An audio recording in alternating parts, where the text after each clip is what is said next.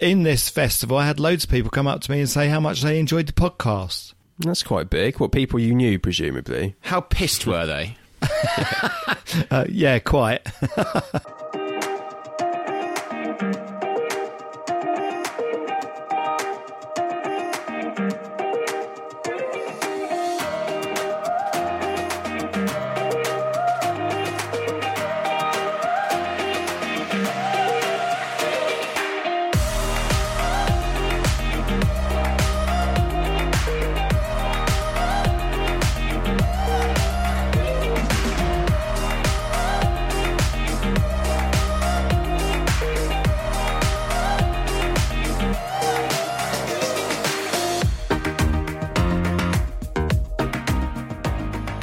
July, gents. We are back for the third of our monthly previews. And it is safe to say, John, we are now in summer after Definitely. Our solstice. How did you spend it? Uh, I spent it... I did actually um, go for a beautiful, beautiful sunset uh, with my sunset good chum. Sunset or rise? I went for the sunset. Oh, okay. Yep. So, uh, because it's it's the longest day, so you can, you know, sunrise and or sunset is all is all the same. It's just acknowledging that sort of, you know, movement of time. And uh, I thought you yeah, usually good- aim to do both in the day, but um, yeah, but that's usually. I like to sometimes be unusual. Oh, okay. Fine. So, anyway, so first shout out to Tristan, who accompanied me, and we went and uh, ah. and had a nice quiet beer and watched the sun go down and listened to Nightjars, and uh, it was absolutely spectacular. We took some lovely photos and enjoyed some great conversation, and uh, it's how it should be. So it was a great evening. How did what did you guys do? Yeah, Rob, what did you get up to? The day itself, we went on a walk, um, but which was nice. We didn't do it at sunrise or sunset, but we just made sure to get out. Um, mm. But I think we were actually packing for Glastonbury, which was nice because it meant in the days that followed, we did actually drive past Stonehenge. So mm. um, there were obviously a few people there, but I don't think they were necessarily celebrating the solstice. But no, it felt apt to be in that area at that time of year. Yeah, no, we both we we both did it. Um, and likewise we with did. Your festival, John, Rob and I got plenty of people come up to us and say how much they love the podcast as well at Glastonbury. Oh, fantastic. It's relentless, isn't it? Yeah. We actually did didn't you... manage to see any acts because no. we were just snowed under. Yeah, yes. Yeah. We should have given you some merch. Yeah, well, Paul McCartney came up to us and congratulated us on, on the fine work. Oh, bless him. That's nice yeah. to know. Yeah. No, we had a very good time, very enjoyable. Um, so uh, we, of course, now have an established sort of structure for these monthly previews, um, split up into our three sections, which Rob is going to introduce for us throughout this episode. And I think we'll go straight on to the first one, Rob, which is, of course... Getting some sense out of father. Getting some sense out of father. Where Father Nature runs us through everything that we can look forward to for this month from a sensory perspective. And, John, you're going to kick us off with... Well, I wanted to actually just throw back a bit to No Mo May... Oh, get uh, over which it! Is, it's no, July. I'm not over it. You know, Move exactly. on. But as you know, I left my patch. You did uh, for June, and uh, as another podcast listener, Sam, suggested, it's too soon in June uh, for cutting, and Ooh. It did make jolly good sense because. Uh, I've now, it's still teeming with insects in this group, but of course the seeds are starting to form on quite a few of the plants that I talked about that were flowering there uh, throughout June.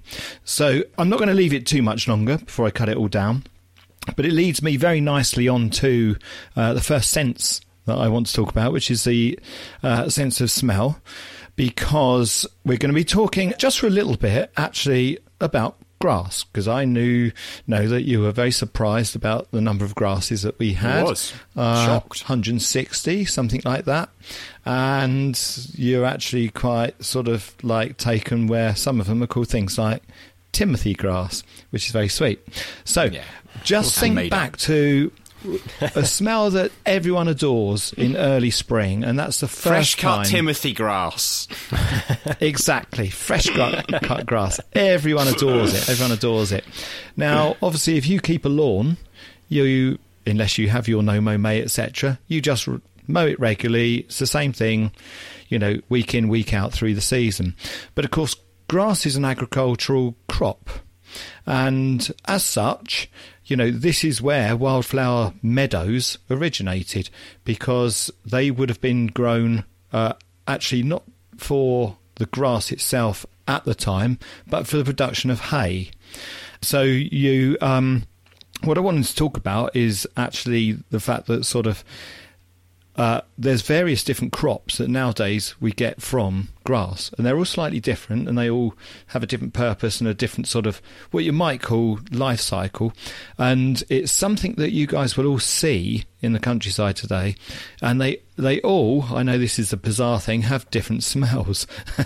So anyway, if you see uh, a, a tractor out cutting fairly, I'd say this is probably about a month ago, fairly lush looking grass, and you think, crikey, that's too green to be hay, um, and they it's all in lines, and then suddenly they bundle it up, and you will hear, just to get extra sensory here, this sound.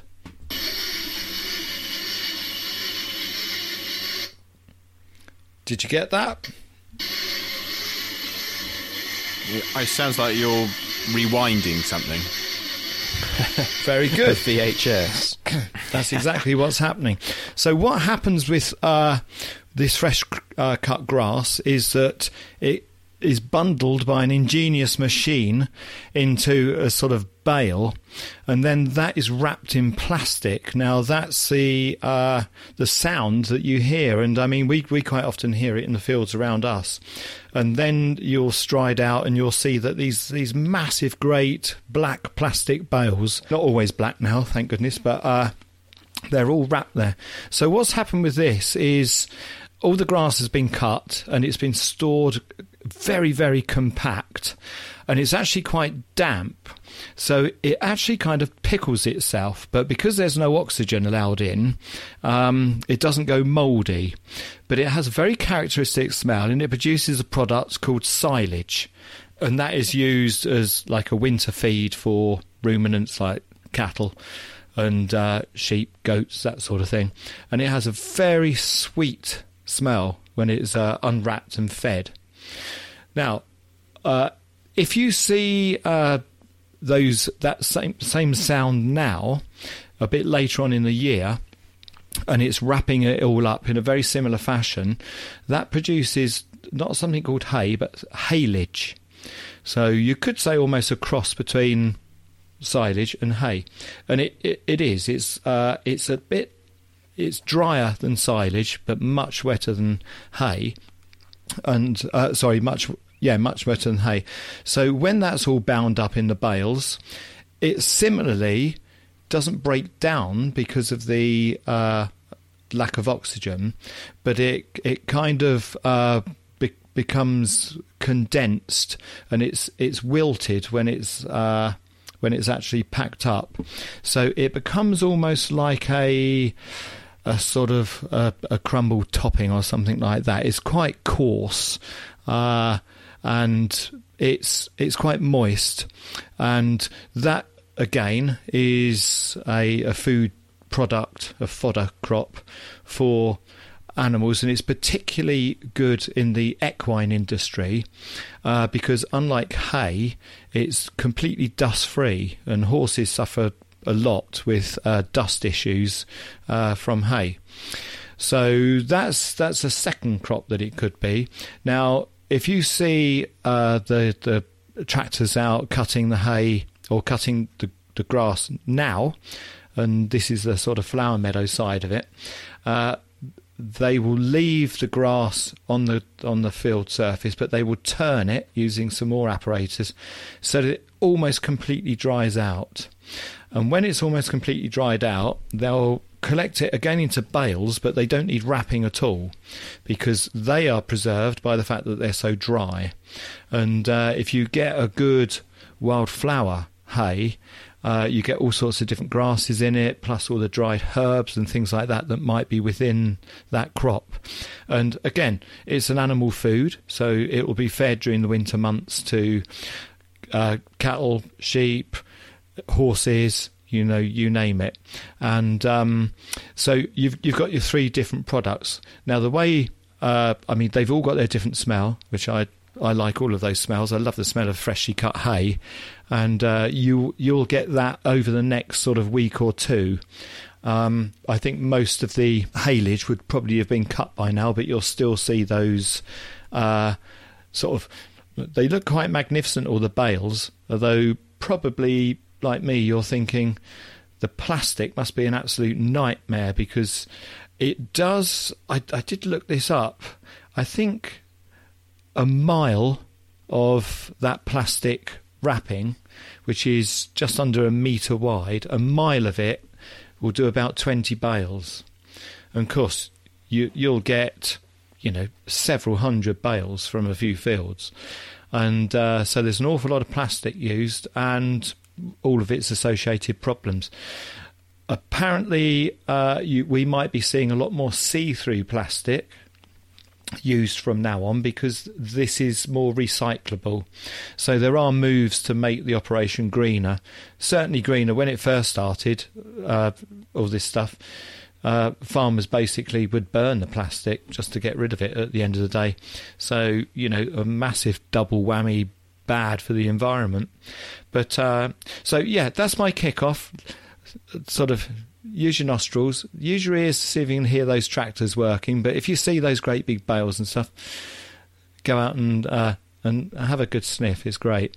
I mean, we do love the smell of freshly cut grass, don't we, Rob? Especially mine. I mean, yeah. My no vacuum May has been very successful. Does your grass have a scent to it? It's completely scentless. It's completely scentless, yeah. yeah. And senseless. No. Yeah. Um, you have had some produce, though, Rob. Yeah, in the garden? Yeah. Yeah. No, it's really been impressive. Quite a successful few weeks. So, um, so obviously the tomatoes I've been growing from seed, um, they are now... I've actually been out there today and I can see the start of my first tomatoes, which is good fun. Oh, um, nice. So, but that, you know, that was a good success. So, like, pretty much all of the seeds took, or certainly all the seedlings. So I ended up with, like, um, twenty-one tomato plants. So oh I've had goodness. to give quite a few away. um, so I've been giving it away to sort of friends and family, but I've still been left with twelve. So they're all potted now into their kind of final pots, or I've got a few in grow bags. Um, yeah. So I'm hoping for a decent yield there. Are you getting um, any flowers yet, Rob? On yeah, the so they've all flowered. Oh, so perfect. So they've all flowered, yeah. Um, so, and are you in the feeding last couple of weeks? Them? Yeah, I have feed, yeah. um, so I do that kind of once a week. Yeah, perfect. Um, yeah, you should. So do no, that. They seem to be going okay. They looked a bit limp after coming home from Glastonbury, having not seen them for about five days. So I was worried that they might not survive. But so did I expect you, you were a bit right. limp after that. So. Yeah, exactly. We looked after each other there. Yeah. Um, And then, but no, so, but we do, I did pick some strawberries over the weekend, which I put yeah, on Instagram. Nice. Um, we that's didn't plant timing. Those plants. Yeah, oh. That's kind of, we've inherited those. So, like, we noticed they came through last summer, which was our first summer, but they were just in the beds, on the so they were, like, on floor level. So the pigeons last year just would get to the strawberries before we did, so we didn't actually get anything from them. But this year, we've had more success with it. So, um, yeah, I've got a little stash in the fridge, which I'm nibbling at, which is really nice. Mm, beautiful. Right, so, okay. Uh, yeah. Despite the artificial lawn, still getting some produce and yeah. use out of the garden. Yes, absolutely. Yeah, well, that should be inspiration to everyone who uh, doesn't have a garden as well. You can still grow some stuff. John, what are we going to move on to then for our next scent? Right, let's use our our site now, and I don't know whether you guys have seen this sort of in the garden at all, but it's very common, and lots of gardeners sort of have a love-hate relationship, probably a hate relationship with these things, but aphids, uh, in common parlance, black and green fly. Uh, I did do an Insta on our site about this actually last month, because they're quite active, but they're active through the year. And, you know, we, we like to talk about sort of sexual things on Father Nature, and they have do we the most yeah we're always talking about okay. these things, and they and we can in, we like to introduce the odd big word. So here goes. I'll, I'll start off in, they have an interesting life cycle, so it's all about reproduction. So basically, what is an aphid? Well, it's a, a small insect. It's it's very delicate. They're they're beautiful if you see them sort of magnified. Uh, they are sap suckers, so basically they get their nutrients from plants, and uh, the uh, th- they can form huge, huge numbers. So they actually overwhelm a plant, and uh, anyone who's growing, uh, let's say, uh, broad beans and things, will find that the black fly just use broad beans as an absolute restaurant, and they they will cover them so that they appear actually black. Now, because uh, there's so many of them, uh, they actually they they sort of poo out stuff called honeydew, and that honeydew makes everything really sticky. If I mean, they're all over trees as well, and if you look at the top of your car, if you parked under trees, quite apart from bird plops, you often get a very sticky feel to it. It's all looks like someone's spattered it with varnish or something. Well, that's honeydew from aphids.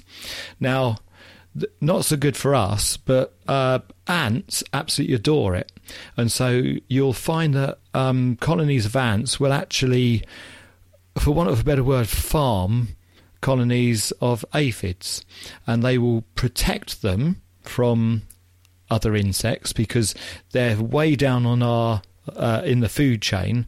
So loads of things feed on uh, aphids, but the ants will give them a degree of protection, but in in return they will harvest their um their honeydew.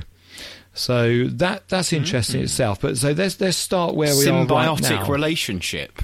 Yes, well, I'd I say remember that this because I remember we spoke about this in the past, because I think in one of the early episodes, John, you boldly claimed that you eat aphids if they happen to be on the food you've picked from the garden. Um, yeah. And I think in following that, I watched A Bug's Life, uh, which is obviously a colony of ants, and they have aphids in that, or they're like oh, looking they? after aphids mm. or something, yeah. Yeah, well, I haven't seen that. It all came full circle. Maybe I should catch up on A Bug's Life, yeah. Mm. It's actually, some of those things are sort of, you know, they would have to relate to trees to a certain extent, so so th- that's quite cool to hear.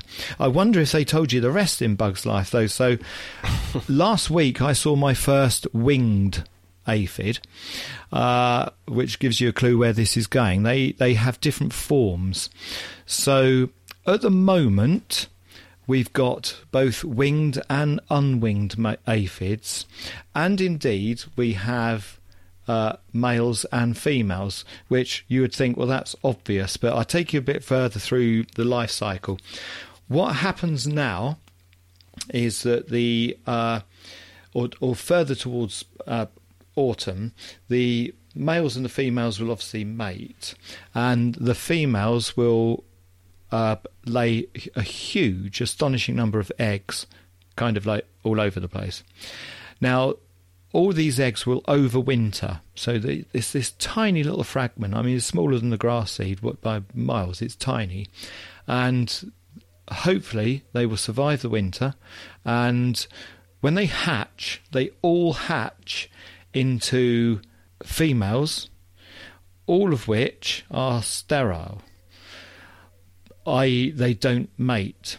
But they're not, it's, it's not quite true to say they're sterile, but they don't mate. They are, in fact, they're fertile without being mated. That's a better way to put it. So all of these eggs hatch, and we get hordes and hordes of aphids, all of which are female, all of which are able to lay fertile, fertile eggs without having been mated. Okay, it's a process called parthenogenesis, uh, and quite a few insects do it. Um, I used to keep a lot of stick insects and stuff like that uh, when I was younger, and I can remember that lots of the types of stick insects, you would only get a male maybe once every twenty-five thousand eggs that hatched out or something like that, because they were so uncommon. So that's parthenogenesis, and in aphids that means that you get a whole raft of females laying eggs. The life cycle, or, or rather the reproductive uh, capability is so incredibly fast that, and there are photos of this, by the time an aphid has been laid, as in they're, they're born live uh, at this point. So there's another word, viviparous. So the, these aphids aren't laying eggs, they're giving birth to live young, and the process can be so fast that the live young that they're giving birth to can start to give birth before they're even fully born. So you get like joking. three in a row. No, I'm not like kidding. Russian doll scenario. Check it out. Yes, it is like just like that. And um, I, I, I should have. Oh no, I can't for a podcast. I was going to say I should have uh, checked out a photo or something like that. But it's incredible. Now with that breeding capability, that's why gardeners sometimes go hopping mad, because you go from seeing your first sort of three or four green fly, you know, back in springtime, and suddenly there's a thousand. So before one is born, it can be giving birth to another one. Yes. When does when at what point That's does that mental. stop? Or is it just like a like when a magician pulls hankies out of his sleeve? They're just endless. Yeah, they they can all keep laying eggs without having been mated um, for the duration of their lives. But then there comes a point where the eggs that they're uh, sorry they're giving birth to fertile females that require mating, and they're giving birth to male uh, aphids, uh, which will obviously do the mating with them, uh, and then they become oviparous, which means they lay eggs. And that's that's what we're seeing now. We we start we'll from now on we'll start to get the oviparous population, which will lay the eggs, which will all turn into females next spring. So they, they can give birth in two different ways. That's what we're saying. Not individually, but as a species they can. Yeah. Ah, okay. So, so it's two. None of di- the ones types that, of. Yeah. So two types, um, but they're the same. They're obviously the same type, but they've got two different sort of reproductive functions. Right. And there's probably a word for that, but I can't, I don't know it.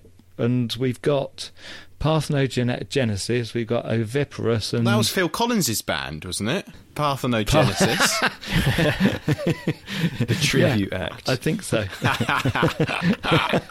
Yeah, Spotify. I'm sure there is a band oh. called Parthenogenesis. Perhaps we ought to big them up. But what do you think of that for a reproductive cycle, eh? Pretty extraordinary. That's and amazing. It's mental. Yeah. It's How so are we not completely overwhelmed and overthrown well, this is... by aphids? This, for me, this this is our connection to nature. You can think to yourself, it's just an aphid, which it's common as muck and apparently just a pest, so it's so easy to disregard it. Actually, it's pretty bloody interesting. Um, that's not to say that they're not a pest and they shouldn't be controlled. I've got no, no beef about that. But they are also incredibly important uh, food source for things like ladybirds, both in their larval and beetle stages. Wasps eat, you know, millions of them. And, uh, and of course, uh, birds, you know, so... Bird, birds are constantly pecking off not only the adults but the larval stages and the um, the uh, eggs over winter. So, well, pretty amazing beast. That is that is quite incredible. The humble aphid. Yeah, yeah, um, yeah indeed. Interesting. There's a, a whole world out there we don't know about. I don't really know how you're going to follow that, to be honest, John. Easily.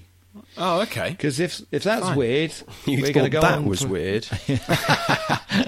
Well, I'm thinking to myself, aphids don't make a noise. So for all you people who I'd absolutely love noise, like me, uh, you might think to yourself, oh, well, we, we've got to have a sound next. So, yeah, nice. The next sense is obviously uh, the one of hearing. And this is something that we've uh, mentioned before. I don't think we've had it before on Father Nature. So um, have a listen to this.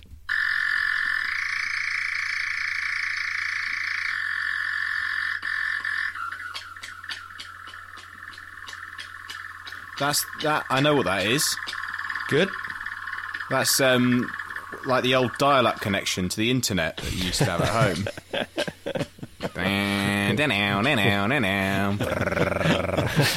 Let's say that intro again. I think you're quite right, actually.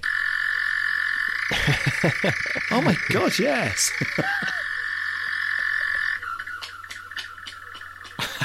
And you got someone tell, screaming down, "Get off the phone!" Yeah. yeah. I'd never related that, but now you say it. But okay, what so came it's first? Not that then. No. Um, so what was that based upon? I mean, it, it sounded a.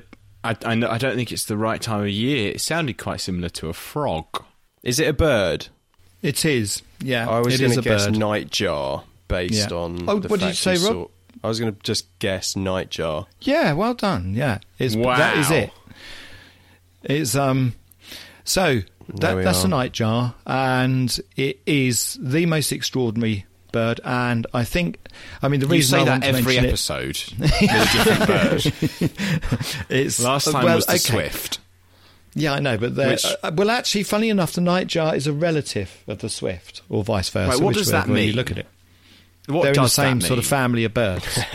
So, what does close relative mean? Of the swift, the nightjar, also a migratory What's their bird. Common ancestor. Yeah. Well, yeah, no, I'm not going to go into that because I don't know. So, but what I do know is this is pretty much the last month you'll get a chance to hear that sound because, like Unless so many you've of got our very old computer. yes or yes and uh so the nightjar is um rather lovely bird. It is, you'll be delighted to know, crepuscular. Oh, thank God. Yeah, so dawn and dusk are its most active times. Uh that and it's like the swift, it is an incredible flyer. I mean, for a start, it flies here from uh Africa each year.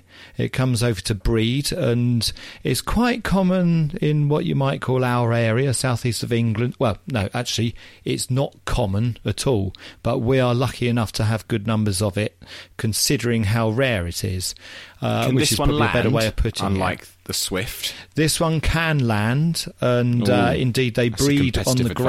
ground. Yeah, they, they, they breed on the ground in a small scrape, and uh, they'll have a couple of Uh, eggs and then chicks.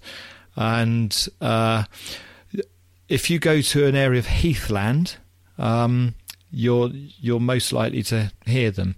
So uh, that noise is actually called churring, and if you if you re-listen to it, you'll you'll hear the clicks and claps and stuff as well.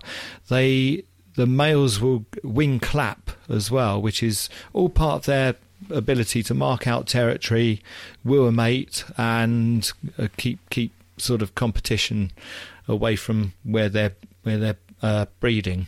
But they're they're amazing birds. They, as I say, they they fly at night, and they feed mostly on moths, but also other night flying insects. They've got a huge mouth, even though it doesn't seem like it. It looks like a small beak. But they've got large, what we call a, a large gape, and so when they open their mouth, it looks like a massive yawn.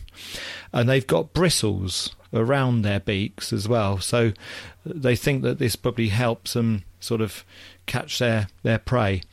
Uh, they're they're actually, I'd say, you know, considering they're quite a um, rare bird, they're not massively shy. I don't think they need to be because they're night flyers. So if you do go for a lovely evening walk on the heath, you need to get sort of quite late. So they want to be dusk. So you're talking nine o'clock plus at the moment. And then you'll just suddenly hear it sort of coming from the distance. You can get, you know, reasonably close to them just to hear them. And uh, it, it's... it's quite a mesmerising sound and experience, I think. So, uh, you know, that that's my sort of, you know, I, I guess tip for um, something to hear in July that will really, really uh, excite you.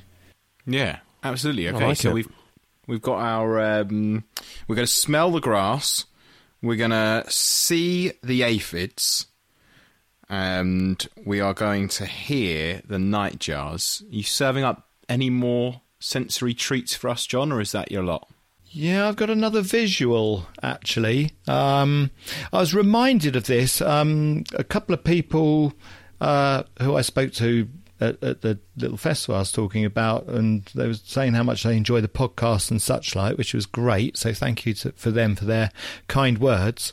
Uh, but they they, they did Uh, throw a few questions out, like, why are all the birds looking so damn scruffy at the moment? I went kayaking on Monday night, which was great, and uh, got very close up to uh, the duck populations along the way there, and I thought to myself, yeah, it's time we brought this up. So all you guys who like to walk along canals or round lakes and stuff, and you're seeing uh, lots of waterfowl, ducks and geese and such like, or if you feed the birds or you're watching the birds in the garden, you will notice that they're looking quite ragged. And you'll particularly notice, let's just say the mallard ducks, for example, because they're common. Everyone knows what they look like.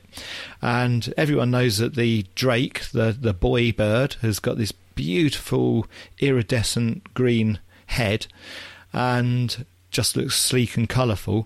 Right now, Uh, the male ducks and the female ducks, they all look the same and pretty ragged. And in ducks and geese, we call this uh, stage the eclipse stage. So what happens is basically it's because they're molting. And obviously they can't molt all their feathers at once, otherwise they would uh, not only probably die of hypothermia, uh, but also they wouldn't be waterproof, and also they'd be really vulnerable to predation. So the molt tends to take place over sort of, you know, four weeks or so, and it's pretty much a few feathers at the time, because of course once they've molted a feather, it's not just a question of its instant replacement. Uh, It takes a while to grow the new feathers. And this is why they're looking a bit sort of scruffy, because there's areas where feathers are missing, and there's areas that look a bit sort of quill orientated. And uh, especially when you're used to something look, that looks sort of so beautifully preened, um, it really stands out. You know, they, to the untrained eye, you would think that they looked sort of unwell, you know, sick, in shock. and uh, but they're not, they're just going through the eclipse. And uh, with the songbirds, they're doing the same thing. And we've got uh, like the, all the sort of um, blue tits and great tits, uh, the, the robins that are coming to the bird table at the moment. They're looking pretty ropey one way or another. And uh, I, I, I think the thing is they're pretty exhausted as well, because they've been feeding young. So, and just a word about the young birds, uh, they're also looking pretty ropey because they are developing their winter plumage. And of course, I should say, uh, why do they need to molt? Well, they now need to... Uh, The, the adult birds, they're getting rid of the old feathers, which are getting a bit run down and sort of lost purpose, because they need to build a new stack of feathers ready to get through winter, but also, of course, potentially to migrate away. So if you've got, uh, you know, four thousand mile air flight that you've got to do under your own power, you need to be in the best possible condition. So new feathers all round, please. Very good. I think we looked like we were molting come the Sunday of Glastonbury. We were definitely yeah. in the eclipse well, phase, weren't we? Yeah, well, I have molted and it hasn't regrown, so that's how it goes, isn't it? I um, heard something that I didn't recognise this morning, and so recorded it, and I thought and so I thought we could put uh, John on the spot for an I D. Thanks. Nice. If you're up for it, John. Yeah, go for it.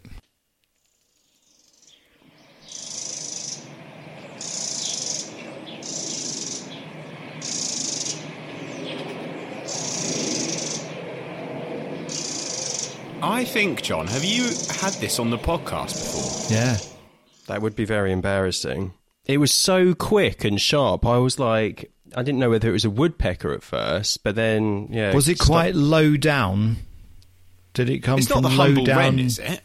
I think it is, yeah. yeah I think I was going to say, yeah. yeah. Well the done, yeah. humble wren. So, oh, calling no. from fairly low down, bushes-wise, as well, opposed I was to high in, in the trees. Loft, so I was probably higher than it. Yeah, yeah, yeah. Sounds like a wren, and that's an alarm call. And adult birds are pretty stressy at the moment because they're nearly all feeding their fledglings. They've all left, most of them left the nest, and uh, they're they're feeding. Uh, they're fledglings, and they are keeping in. I, I think we we mentioned this a, a, a wee while back when we we're saying it can be it can be murder doing bird I D just by sound alone at this time of year, because so many of the youngsters have just these little communication calls. That call there that you had from the wren, that's actually, you know, a well-known alarm call, but if its fledglings are out and they hear that, they're going to keep themselves pretty much hidden, and it, it, right. it could be any sort of predator. It could be something as obvious as a cat or a crow or something. Bloke hanging out the loft window with a phone camera, that kind exactly of thing. Exactly that. yeah. um, yes. Cool. Well, well done to both of you for showing me up there. No, not showing up at all. Well done for you for recording it. That's that's what we got to do. That's how you further your knowledge. So next section is what's in Father's diary this month. Ooh. Right. What is in Father's diary this month? I wanted to do something. We've I know we've got quite a few subscribers and listeners uh, up in town, up in the dear old smoke of uh, London. And millions. There is an incredibly old tradition that goes on in July. Uh, in London, and it involves the humble mute swan, and it's called swan upping. Have you heard of it? Swan upping? Yeah. Oh, like that- one upping someone, but swan upping it, well, kind of in a funny sort of way. Um, so it's, is, is, when I is say a mute swan different to a swan?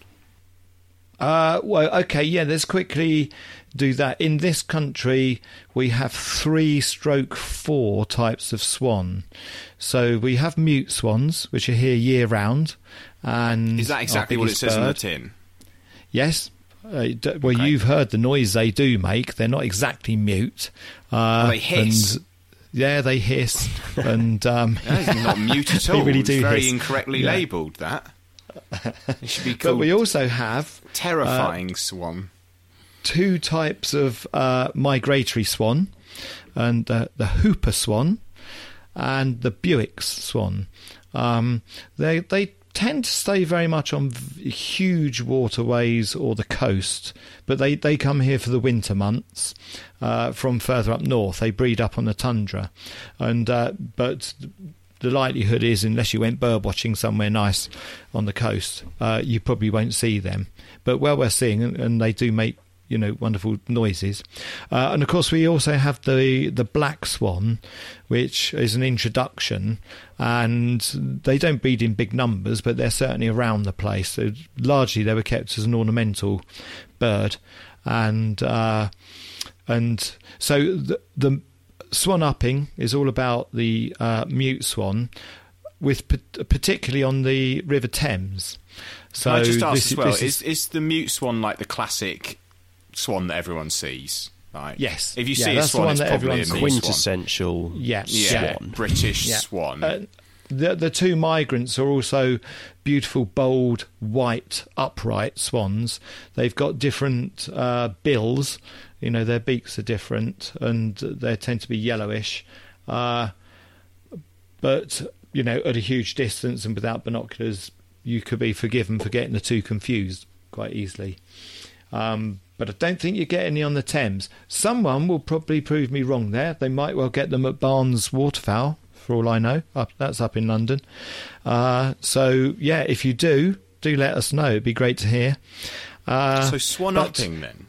Yeah, so swan upping.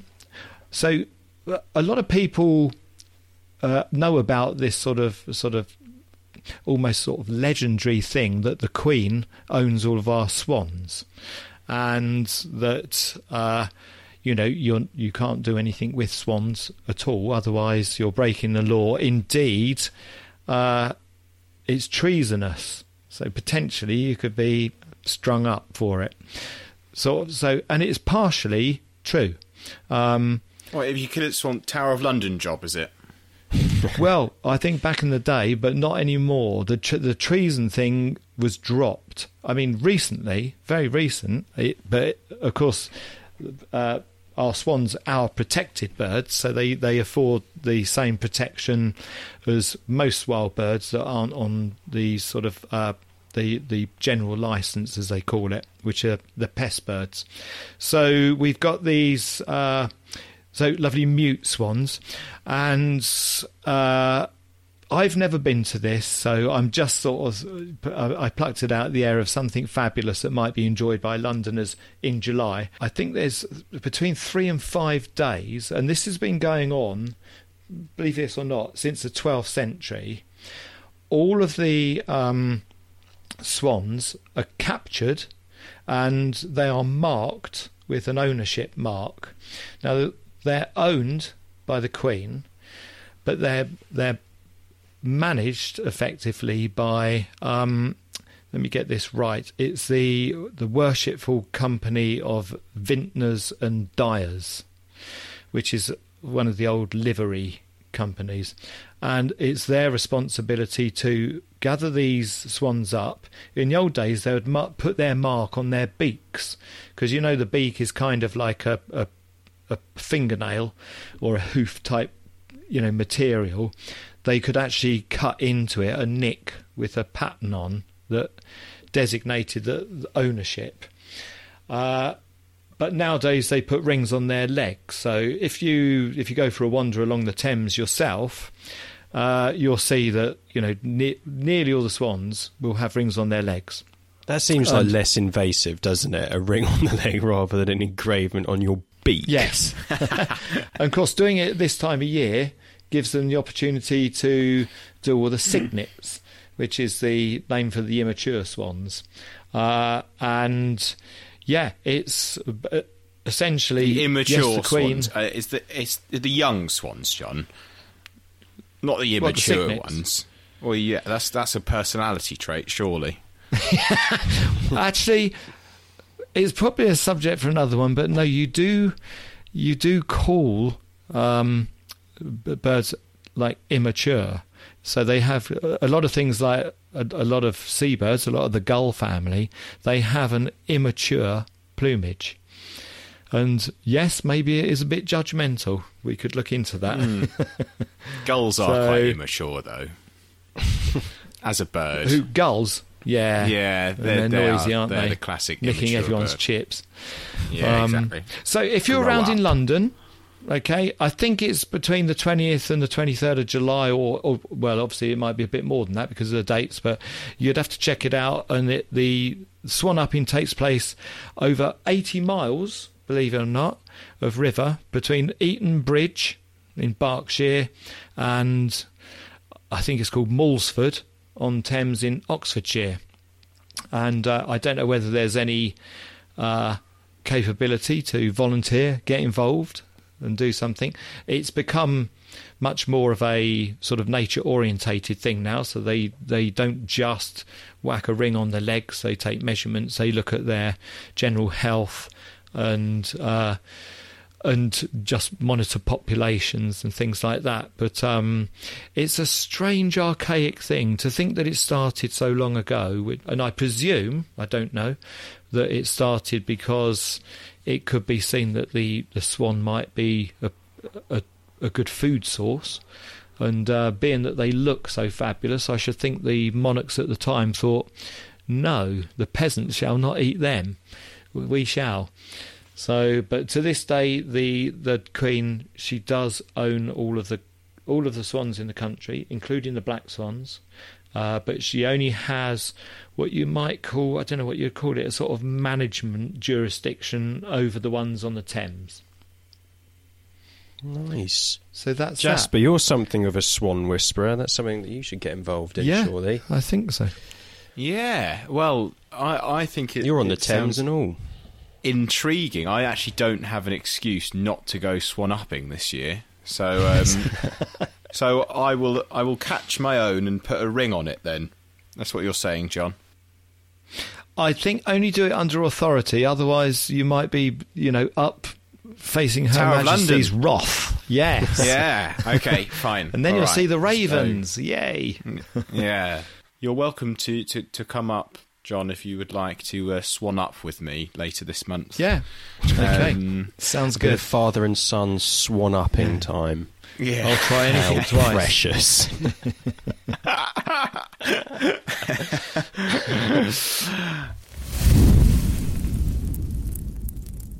Section three. Robert. What on earth is Father doing this month? Yeah, but what on earth is Father doing this month? So, slightly different to... slightly different to our event. This is something that you can do specifically this month to enhance your connection with nature. John, what have you got for us? Right, this... I, I decided to do this little one after... Um, an inquiry came in from uh, Ian, so thank you, Ian, for that, that inquiry, and talking about hedge cutting. Um, I had to do a little bit of hedge cutting a wee while back because basically we were being hemmed in at home and couldn't get the car out the drive.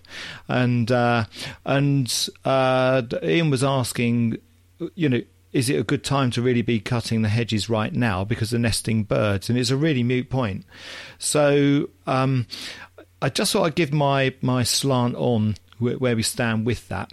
Um, so, essentially, birds start their nesting habit quite early in the year, as we've we've talked about when we're talking about sort of, you know, Saint Valentine's Day, et cetera, when birds are really starting to uh, pair up and uh, get their territory sorted out.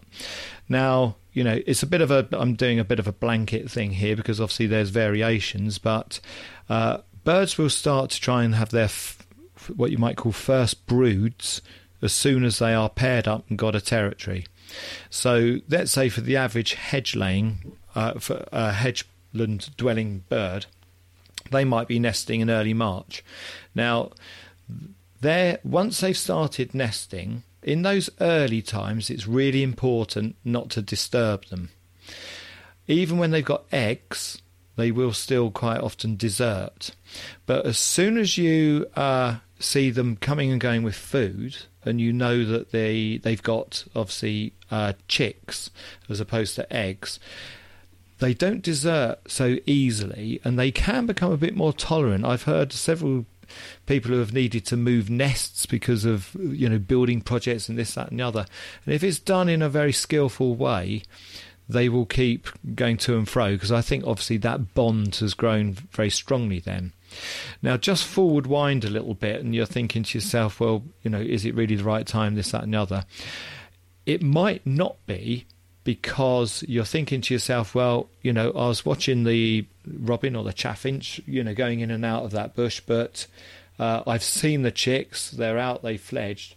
But once they've become independent, very often a lot of our species will attempt to second brood. And so they can be nesting sort of obviously a bit later on. The other thing that can uh, sort of cha- change the timings is... Quite a lot of our, our birds are, are very vulnerable to predation, especially with first broods before the leaves are fully out.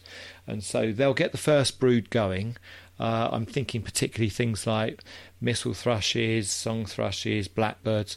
They're quite visual and they're quite easy to see. So if they get their um, nests all going before they're really in full cover... You can bet your bottom dollar they'll probably fall prey to one of the corvids. So we're talking carrion crow, uh, magpie, jay, jackdaw. And as soon as they lose that brood, they will actually build another nest, They don't usually use the same one, bizarrely, but they'll build another nest in a different area and get that brood going. So going back to when's a good time to cut a hedge, it's not as straightforward as, well, it's now, you know, July the first, and therefore everything will be done and dusted. It might not be, but birds feeding young are actually very visual. So my only advice would be, if you've got a hedge that you're thinking is getting way out of order, I really want to cut it, and especially if it's a thorny hedge like a hawthorn or blackthorn, uh, which has got great potential for loads of nests, as opposed to laurel, which is often a bit poor.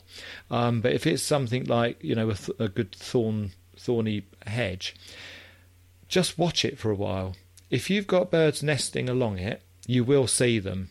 And I know w- with this particular family, uh, they they had a, a couple of uh, dunnocks using their hedge, and they were coming, they were going to and fro quite a bit. So I'm making the assumption they might well still have had fledglings in the in the hedge.